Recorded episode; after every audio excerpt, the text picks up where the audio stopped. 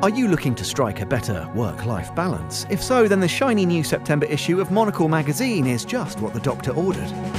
Join Monocle's business team as they head for the most agreeable third tier cities. Moving advice for those on the hunt for a new live work base.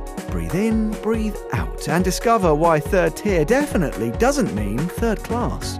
Step into the office of some select founders and CEOs to see exactly how they go about their work, from illustrator Christoph Niemann to legendary designer Dries Van Noten.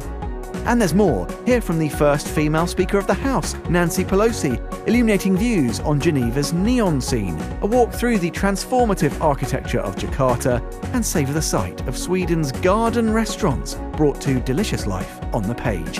That's all in the September issue of Monocle on newsstands everywhere now, or head to monocle.com to become a subscriber.